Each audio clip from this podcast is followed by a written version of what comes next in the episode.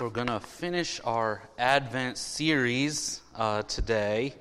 Um, I know we still have Christmas Eve and kind of Christmas service, right? It's always weird when you have the 26th as your Sunday, but um, kind of like our Christmas service, but um, we'll do some other things for that. But for today, we're going to finish up our Advent series called The Messengers of Christmas. So far, we've looked at the angel as a messenger to Mary messenger of grace. Last week we saw an angel sent to Joseph as the messenger of fulfillment. And today we're going to look at the very well known part in Luke chapter 2 as we see the messenger of joy. So let's go ahead and, and pray as we go to the Lord.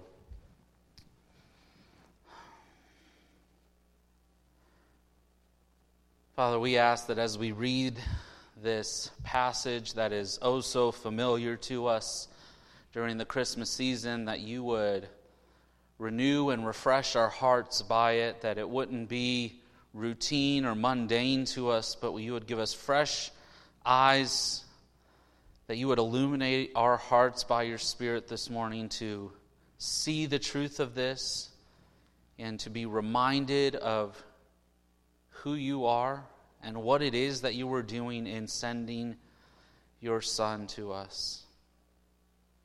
That we would grasp the significance once again, and that we would have our hearts lifted up in worship to you again as we praise you this Christmas season.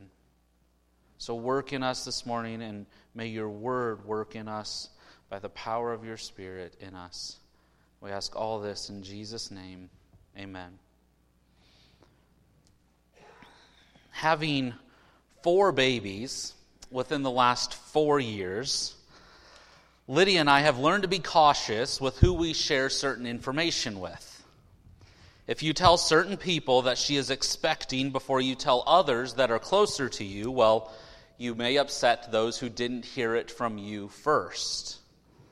Or when the baby is born, you have to be sure, right, to send pictures and texts to certain people before you ever can post it on social media, right? Because once it goes on Facebook, there's no going back. And we all have a sense of these choices, don't we, when it comes to messages that we want to share. Well, if I tell this person, the rest of the town will know by the end of tomorrow. If I tell this person, I might have a good week or so before everybody knows. And I certainly want to make sure that those I'm closest to hear it straight from me first. So we're faced with the question when you have news to share, who do you tell it to first? And we actually find the answer to that very question when it comes to the news of Christ's birth in our passage this morning. Of all the people in the world to hear this good news of great joy for all people, who hears it first? Who does the messenger of joy come to? What is the message of joy that is shared with these people? And what is their response to that message?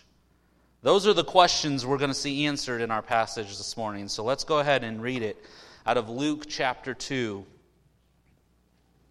We're not going to spend much time in the first seven verses, but I'm going to include them for the sake of the whole context of the story.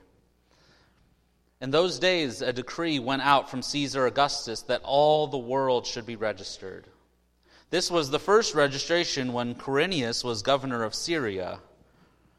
And all went to be registered, each to his own town.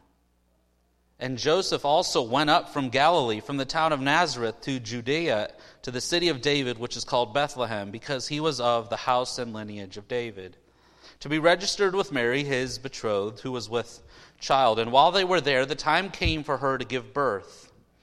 And she gave birth to her firstborn son, and wrapped him in swaddling cloths, and laid him in a manger, because there was no place for them in the inn. And in the same region there were shepherds out in the field, keeping watch over their flock by night. And an angel of the Lord appeared to them, and the glory of the Lord shone around them, and they were filled with great fear. And the angel said to them, Fear not, for behold, I bring you good news of great joy that will be for all the people. For unto you was born this day in the city of David a Savior, who is Christ the Lord. And this will be a sign for you. You will find a baby wrapped in swaddling cloths and lying in a manger. And suddenly there was with the angel a multitude of heavenly hosts praising God and saying, Glory to God in the highest, and on earth peace among those with whom he is pleased. When the angels went away from them into heaven, the shepherds said to one another, Let us go over to Bethlehem and see this thing that has happened, which the Lord has made known to us. And they went with haste and found Mary and Joseph and the baby lying in a manger. And when they saw it, they made known the saying that had been told them concerning this child. And all who heard it wondered at what the shepherds told them. But Mary treasured up all these things, pondering them in her heart.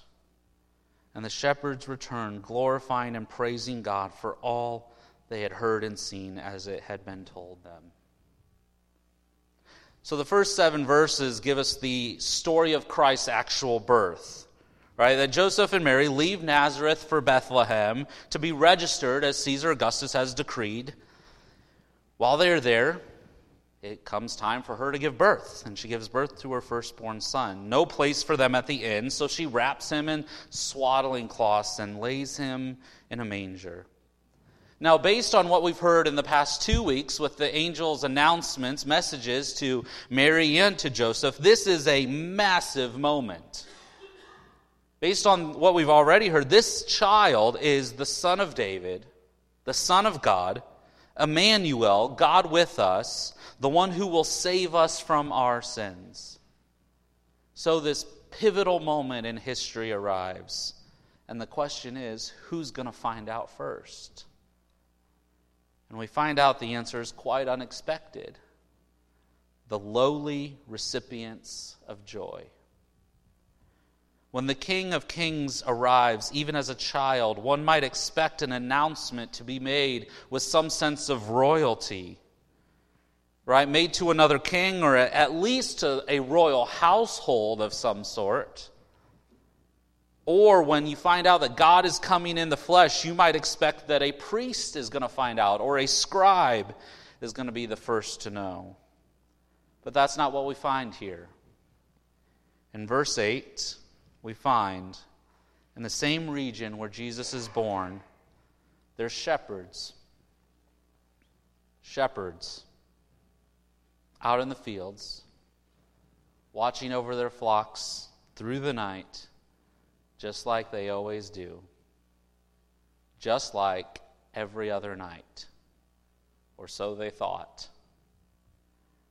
This is a wonderful, wonderful reminder that the first recipients of the message of joy are lowly shepherds. Now, shepherds once were much more elevated class in the world. When society was purely agricultural in the early days of the Old Testament, a shepherd with lots of animals in his camp was actually a rich man. We find out in Genesis that Abraham and Lot actually had to separate ways because their camps were just becoming too large, filled with animals and people. So, shepherds were actually high class, rich people when it was only agriculture, but that didn't last long, did it? Because quickly society begins to urbanize and cities start to form. So they were extremely blessed at first, like Abraham and Lot, but as society grows and cities get set up and become more prominent, the scales all of a sudden begin to tilt in the other direction. Shepherds now are the, on the outskirts of society. In fact, at this day in history, they're not even allowed to give testimony in a court of law. Those shepherds have to stay out there. The only thing they're good for, producing animals for us to buy to take to our temple sacrifices. Other than that, they're last in line, hidden from the rest of the world. But remember what this child, this baby, will say 30 years later the last will be first and the first will be last. Blessed are the poor in spirit, for theirs is the kingdom of heaven. Or later from James, God opposes the proud, but gives grace to the humble. So while it seems astonishing to their society that the shepherds would be the first ones to hear this news, we just sit here and smile as we hear that these lowly shepherds are the ones with first dibs on the news of a lowly Savior. It's a helpful reminder for us to ask ourselves where are our hearts this Christmas season? In fact, ask ourselves always where are our hearts at? Do you think of yourself highly or lowly? Now, by lowly, I don't mean that you find your life to be meaningless. But what I mean is, are there people in the community around you that you look and you say, I'm just a little bit better than them? These others are dirty, not to be bothered with, simply too far gone for me to waste my time on. Does coming to church boost your ego about yourself, or does it remind you that everything you have is only given to you by God's grace? If you find yourself too proud, too busy for Jesus, too busy for other people, let me tell you this this message of Christmas joy isn't for you. Not because God couldn't be gracious to you, but because you're too proud to ever receive that grace. You know, I was just uh, looking on my phone this morning, and someone that I used to go go to church with had posted this thing, and it made me think for a second, especially in light of what I was going to preach on this morning. It said, I look in the mirror at myself and I tell myself, You got this. And I walk out the door. And I was like, They missed Christmas. If you think you got this, you missed the whole point of Christmas. Because the essence, the heart of the Christmas message is this you ain't got this. You ain't got it figured out. You can't do it on your own. That's why God had to send Jesus. That's why God had to come in the flesh, because you don't got it. That's the whole point of the Old Testament. All they found out was over and over again we can't do it on our own. Yet they continued to try to. So if you find yourself thinking, all I got to do is tell myself, I can do this, I got this, Christmas isn't for you. But if you find yourself lowly this morning, as one who has come to the realization that every single thing you have has been given to you by the grace of God, then rest assured that this message of joy is for you. And as we move into the appearance of the angel, we begin to see the message that he brings. He is the messenger of joy. It doesn't seem so at first based on how the shepherds respond, but soon we find that it's good news that the messenger brings. And we're going to take a look at just the details of this message. What makes this message so joyful? Verse 9. And an angel of the Lord appeared to them, and the glory of the Lord shone around them, and they were filled with great fear. And the angel said to them, Fear not, for behold, I bring you good news of great joy that will be for all the people.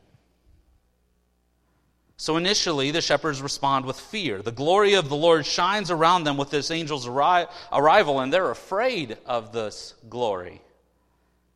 But the angel speaks those familiar words, right? We've already heard them with Mary and with Joseph. Fear not. Now, with Mary, it was fear not because God is showing his grace to you. With Joseph, it was fear not because God is fulfilling his promises he's already made. And now with these shepherds, it's fear not because I bring you good news of joy. They're not to fear because this is joyful news. It's not scary news, it's good news. And it's not only for them, but it's news for all the people. So, what is this news? What is this joyful news that they hear? Verse 11 gives us three pieces of this news, just in that tiny little verse.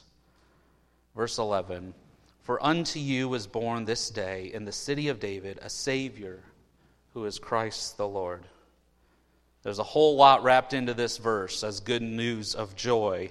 Some of it we've already covered in other parts of our Advent series, but let's go ahead and look at these pieces. First, something is taking place in the city of David. This gives us two reminders. Just this alone, city of David, gives us two reminders. One, we already saw in the passage concerning Mary's messenger and Joseph's, that this son would be from the line of David.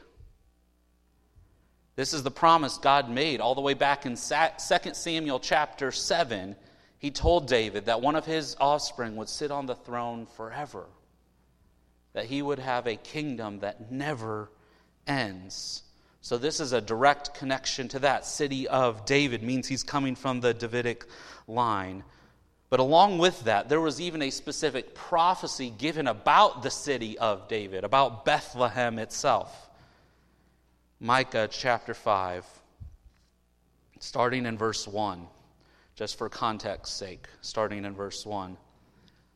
Now muster your troops, O daughter of troops. Siege is laid against us. With a rod they strike the judge of Israel on the cheek. But you, O Bethlehem, Ephratah, who are too little to be among the clans of Judah. From you shall come forth for me one who is to be ruler in Israel, whose coming forth is from of old, from ancient days. Therefore he shall give them up until the time when she who is in labor is given birth. Then the rest of his brothers shall return to the people of Israel and he shall stand and shepherd his flock in the strength of the Lord, in the majesty of the name of the Lord his God, and they shall dwell secure, for now he shall be great to the ends of the earth, and he shall be their peace.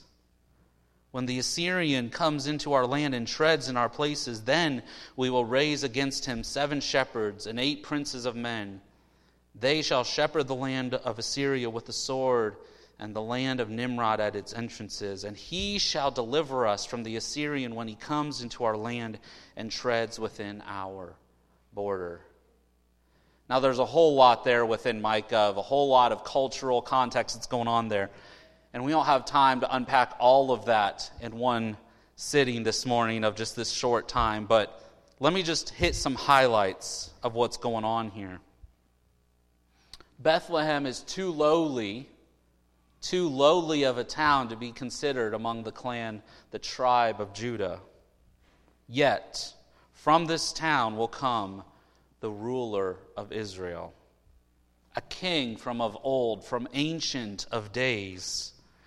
This ruler will shepherd his flock. Interesting choice of words. He shall be great to the ends of the earth. Remember, Mary was told in her message, He shall be great. He shall be their peace. Also mentioned in Isaiah when he's called Prince of Peace, or here at the end of the angel's message in Luke 2. So, right from the start, this message of joy announces Bethlehem, a small town but one holding deep significance for the coming ruler of Israel. But also in verse 11, we see that within the city of David, a Savior is born.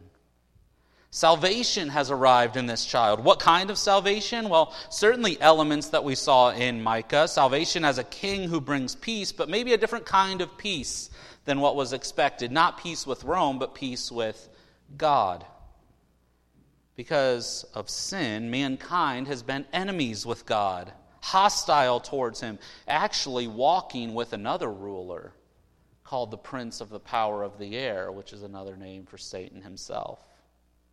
But this Savior, born in Bethlehem, will live a sinless life to become the perfect sacrifice for us as he dies on the cross for our sin. That's what Joseph was told.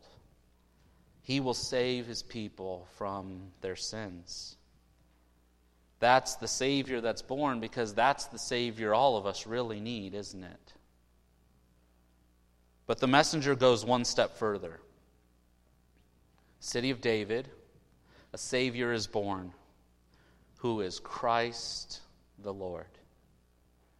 Now, Christ is the Greek term for the Hebrew word meaning Messiah. So, this is opening up all kinds of Old Testament promises here. The long anticipated Messiah, the servant of the Lord who would deliver Israel from her enemies and bring her into a restored kingdom, a kingdom where God would be the ruler and they will be his people. Again, as we've seen in the Gospel of John during our study of it, all sorts of wrong expectations of what this Messiah is going to look like for the Jewish people. Probably even some of these shepherds having some wrong expectations. But nevertheless, the announcement is true the Messiah is here. And he is Christ the Lord, the authority, the master, the owner of his people.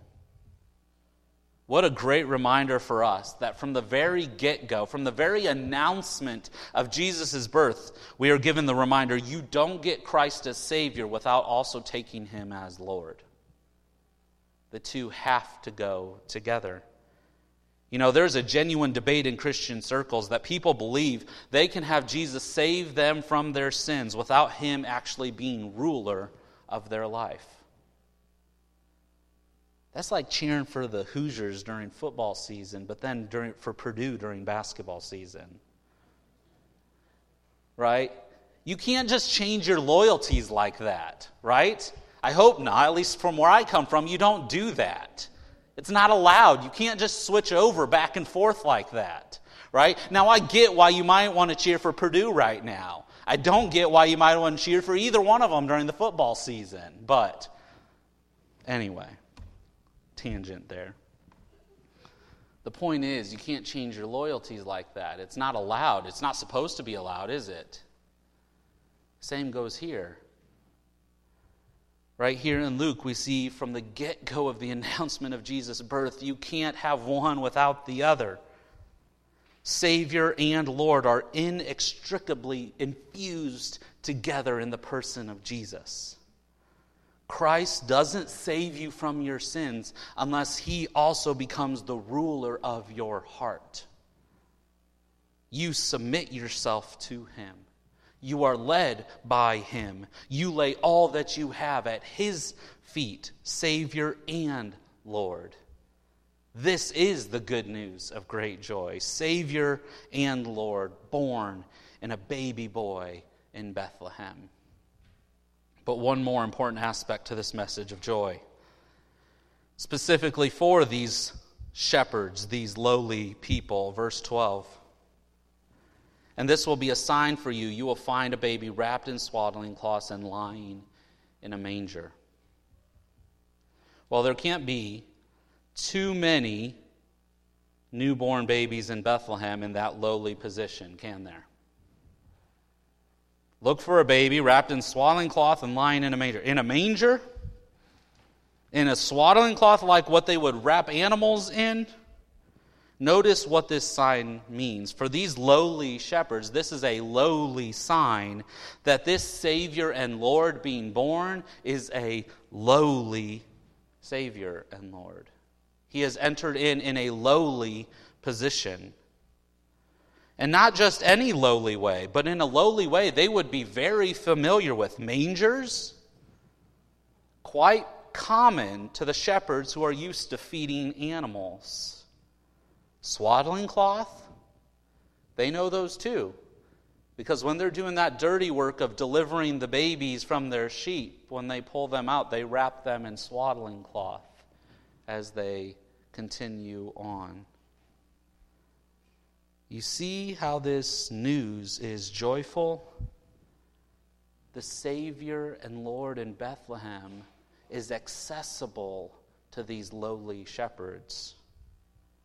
Those sinners, those sick people, those untouchables of society are actually the ones who can identify Jesus because he also comes in a lowly state.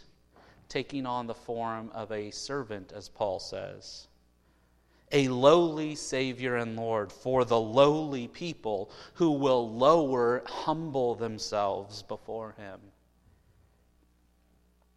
And then we get to the end of this angel's message with this great display of joy and worship by the multitude of angels, verses 13 and 14.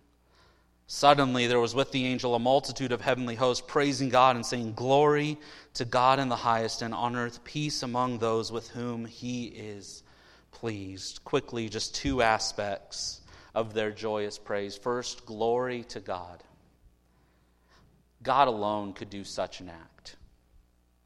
God alone could enter into this world to be able to be identified by the lowly while also being disguised by to the proud, all the while still on his way to the cross to save us from our sins.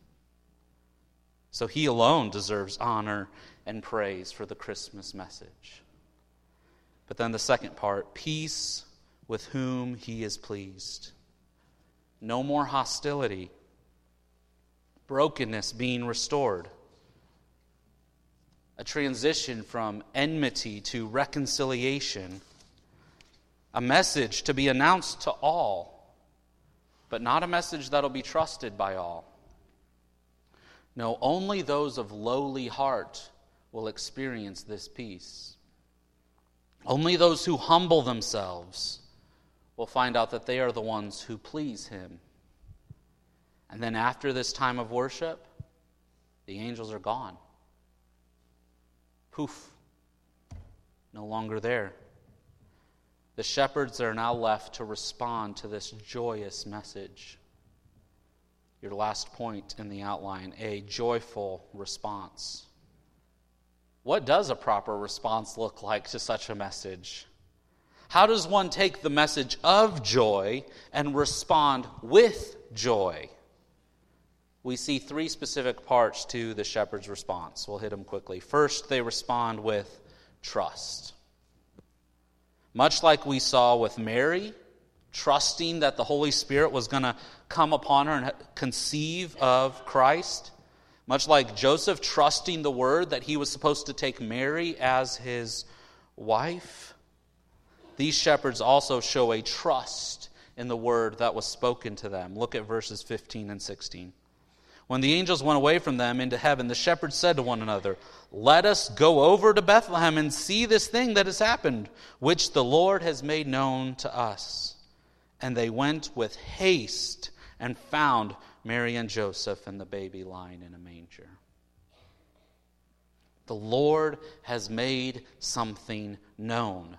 They attribute this angel's message as one coming from God Himself, so they trust it and joyfully, hastily decide to go see all that they have been told. They believe it to be true that a Savior and Lord has been born in Bethlehem, and they want to see him. So they trust him, they trust the word. Second, they respond with proclamation. News that is this joyful and news that is not only trusted, but also, as they arrive, found to be true, well, this kind of news must be announced.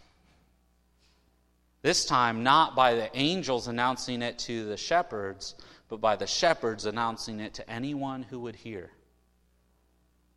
Those who once couldn't testify in court become the very first witnesses about the birth of our Savior and Lord. Verse 17. And when they saw it, they made known the saying that had been told them concerning this child. And all who heard it wondered at what the shepherds told them. But Mary treasured up all these things, pondering them in her heart.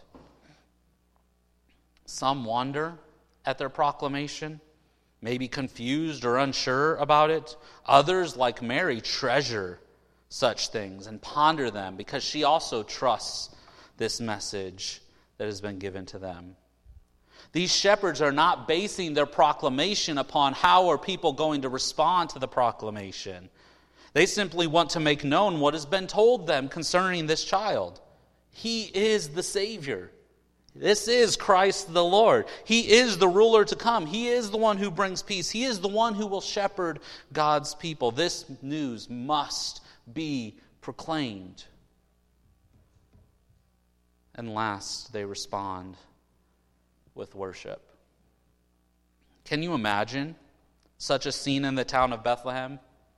Just being someone to watch it happen. You see these shepherds enter and leave the city. You watch them as they run by and then they turn and they run into this stable.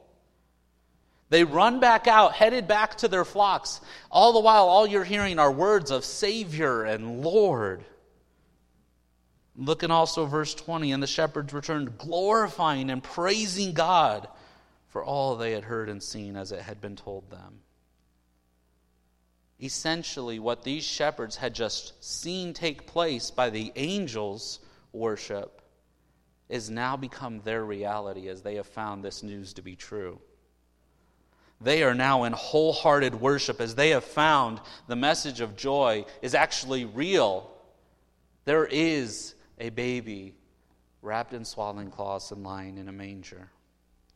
They heard the announcement of this child in a manger. They saw this child swaddled. They proclaimed his significance, and now they return back to their flocks, all the while, the entire time, giving God the glory for all of it. I hope this also can be your response this Christmas season. That you not only say you believe that Jesus' birth is an actual, factual event but you entrust yourself into the arms of Jesus as Savior and Lord. Born that night and laid in a manger in Bethlehem. And not that you just entrust yourself to Him, but you can't help put, but proclaim this message everywhere you go because you don't fear whether people are going to believe you or not. You know that this message is true. He has saved you from your sins. He does rule your heart. You know you have peace through Him. And then ultimately it soars your heart into worship. Realizing that it's not because of any greatness inside any one of us that Christ was sent, but only by God's grace. So, Him, God, and God alone deserves all the glory and all the praise for such an act.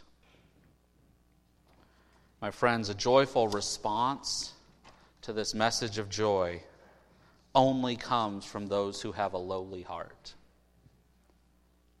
This message first comes to a group of dirty, undesired shepherds on the outskirts of society.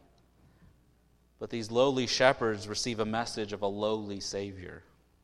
Christ our Lord, born in Bethlehem, placed in a manger, wrapped in swaddling cloths. A lowly, humble position, making him accessible to anyone else who finds themselves lowly. The last will be first, and the first will be last. So, where are you this morning as we come to this last week into Christmas? Are you lowly, humbling yourself before Christ as Savior and Lord? Or is your heart elsewhere this season? Too many other things to worry about this time of year. I'll be lowly on Christmas Day. That'll be enough. I assure you it's not. Christ comes to be Savior and Lord every day leading up to Christmas and every day following after Christmas. The Savior who gives you true rest, true peace, true salvation. The Lord who guides you, rules you, and forever reigns over all things. So, will you respond to Him with a lowly heart? A heart that trusts Him, a heart that trusts what He has said a heart that proclaims the message of joy that you have been saved by, and a heart that worships, giving glory to God and God alone for all that He has done, all that He is doing and all that He will do. I promise you this only a lowly heart will produce a joyful response this Christmas season. Let's pray together.